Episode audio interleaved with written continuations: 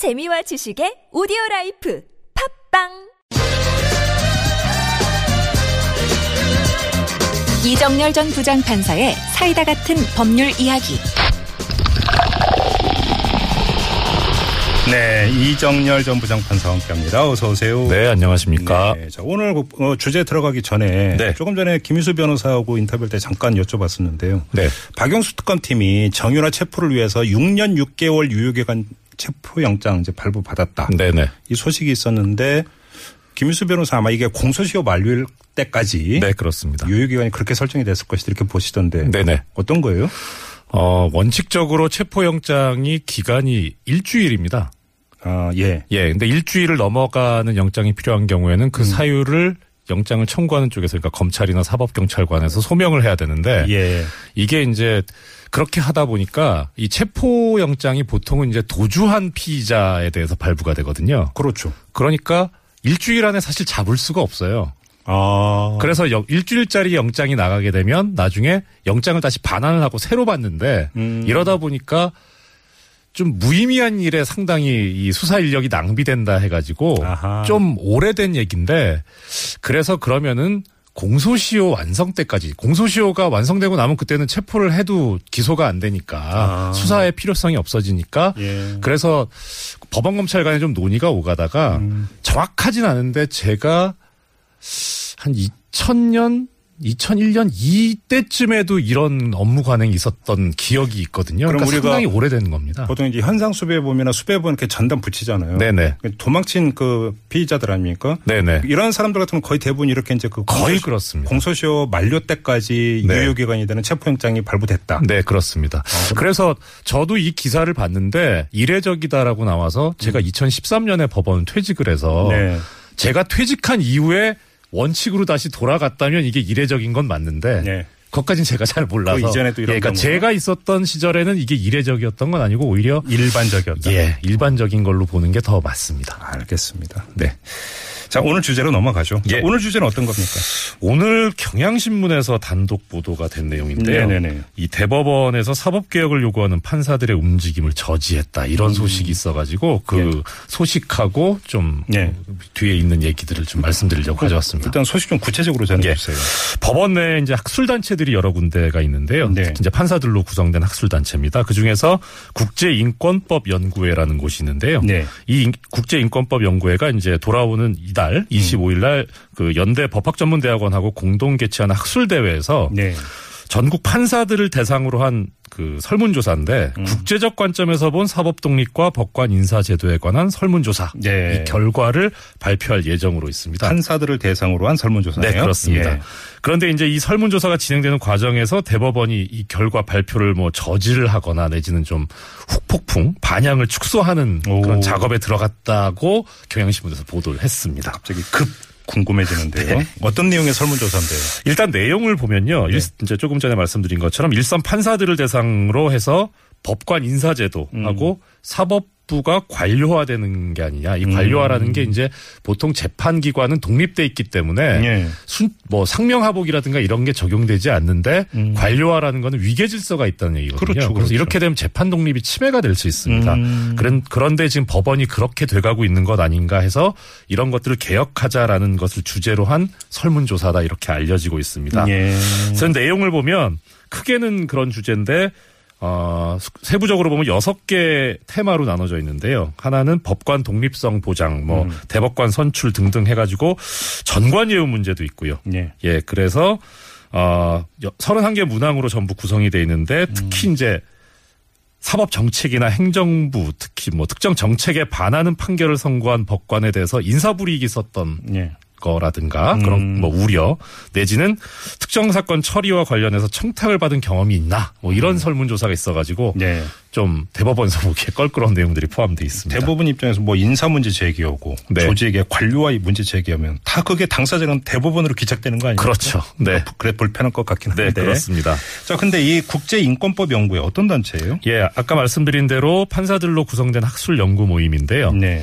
어, 뭐 이름에서 나타나는 바와 같이 이제 사회적 약자, 소수자에 대해서 국내외에 있는 법령이라든가 판례 연구를 하는 그런 학술 단체입니다. 네. 근데 이제 이게 어, 좀 재미있는 게 전국에 지금 판사 숫자가 한 2,900여 명 됩니다. 3,000 조금 안 되는데요. 어, 예. 이 중에 국제인권법 연구회에 한 400명 정도가 가입돼 있습니다. 음. 그러니까 꽤 크죠. 그러네요.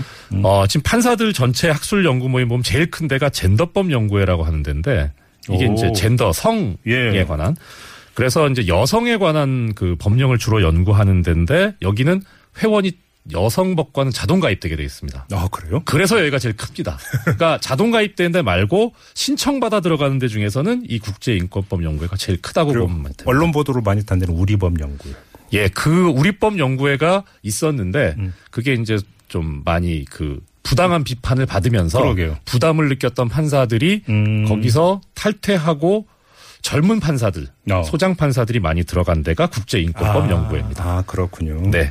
근데 아무튼 대법원이 민감하게 나오는 이유는 뭐 얼추 짐작할 수 있는 거 아닙니까? 네, 네, 그렇죠. 음. 첫째는 이제 말씀드린 거, 아까 말씀하신 것처럼 인사제도나 이런 거, 뭐 관료와 이게 결국은 정점에 있는 게 대법원이고 대법원장이니까 그렇죠. 법원 수뇌부의 심기를 건드리는 것이고 음.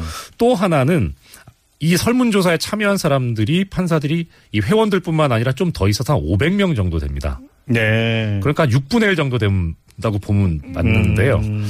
이게 그러니까 지금 들으시는 분들께서 어떻게 들으실지 모르겠지만 6분의 1 뭐 반도 안 되는데 뭐가 이게 뭐 규모가 뭐 좀 적은 거 아니냐 싶은 생각을 하실 수도 있는데 네. 예전에 사법파동이라든가 네. 특히 최근에 있었던 그 신영철 대법 전 대법관이 촛불집 사건 아, 예. 예, 사건 뭐 네, 배당 네, 조작하고 네. 그랬었지 네, 않습니까? 네, 네. 그때 움직였던 판사들이 10% 정도 됩니다. 아. 그러니까 10%가 움직여도 법원에서 그렇게 여러 가지 큰 일이 벌어진다고 보는데 음. 6분의 1이면 상당한 숫자죠. 그러니까 어. 대법원에서 귀추를 주목을 할 수밖에 없는 그런 이 숫자. 설문조사 결과는 아직 그 공개가 안 된 거죠. 예, 안 됐는데 그 설문조사에 응한다는 것 자체가 문항 자체가 또 그렇고 이게 이제 설문조사지만 그 보기에 따라서는 상향식 평가일 수도 있는. 그렇죠. 바로 그거죠. 그렇죠. 어떻게 어. 보면 일종의 연판장일 수도 있고요. 그러니까 아, 예. 그 설문조사에 응하면서 예. 설문조사에 답을 할 때 대법원의 입맛에 맞게 답을 할 것 같지는 않거든요. 그렇죠. 럼 아예 설문조사에 응하질 않죠. 예.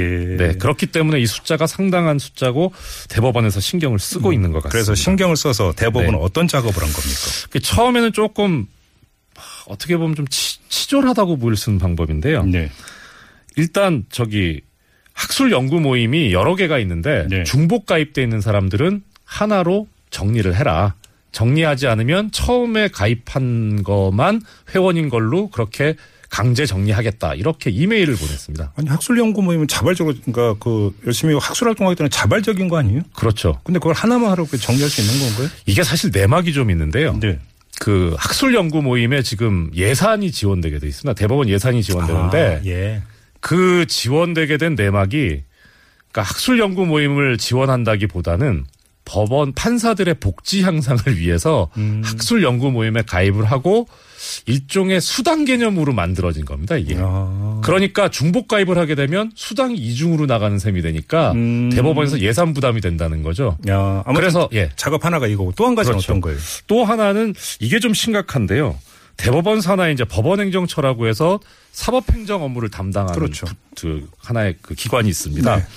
근데 이 법원행정처에도 판사들이 발령을 받아 가는데 예. 여기에 가는 판사들이 이제 소위 말하는 엘리트, 아. 잘 나가는 예. 그런 사람들입니다. 예. 그런데 얼마 전에 법원 인사가 있었는데요. 음. 그 인사 때 이 법원 행정처로 어떤 판사가 발령을 받는데 예. 마침 그 판사가 이 국제인권법 연구회 소속 판사였던 겁니다. 예. 그래서 그 판사로 하여금 이 지금 설문조사 요거에 관해서 좀, 어, 정리를 해라. 언론에 크게 보도되지 않도록 하고 학회 활동도 좀 축소시킨 방안을 추진해 봐라라는 음. 지시를 했다고 경향신문이 지금 보도를 하고 있습니다. 예. 그러니까 그 판사가 이제 그걸 지시를 받고 이렇게 하면 사법부에도 블랙리스트가 있다고 그러지 않겠냐. 오. 그리고 이거 형사 범죄에 해당한다. 음. 직권 남용이다. 음. 해서 항의를 하면서 이게 받아들여지지 않으면 사직을 하겠다 그래서 사표까지 품고 있었다고 합니다. 오호. 그러니까 대법원에서 그 지시를 취소하는 대신에 이 판사를 발령된 지 2시간 만에 다시 원소속 법원으로 보냈다는 이런 소문이 있습니다. 아. 문제 이제 대법원은 여기에 대해서 아예 그냥 저기 겸임 발령을 해제한 것이지 뭐 그런 건 아니다라고 하는데 법조계 내에선 지금 상당히 그것이 유력하다고 소문이 퍼져 있습니다. 그러면 좀 총평을 해보죠. 그러니까 대부분이 과민 반응 수준을 넘어서 네. 좀 부당하게 지금 개입하고 반응하고 이렇게 평가하시는 겁니다. 네, 그렇습니다. 그래요? 네. 네.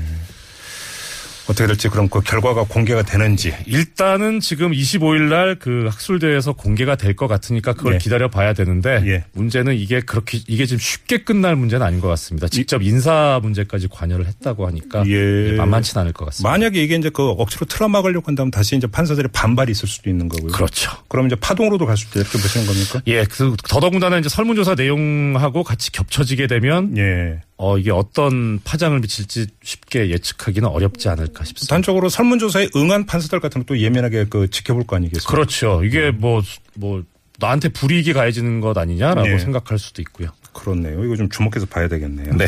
알겠습니다. 자, 법률 이야기 이렇게 마무리하죠. 고맙습니다. 예, 감사합니다. 네, 지금까지 이정열 전 부장판사였고요.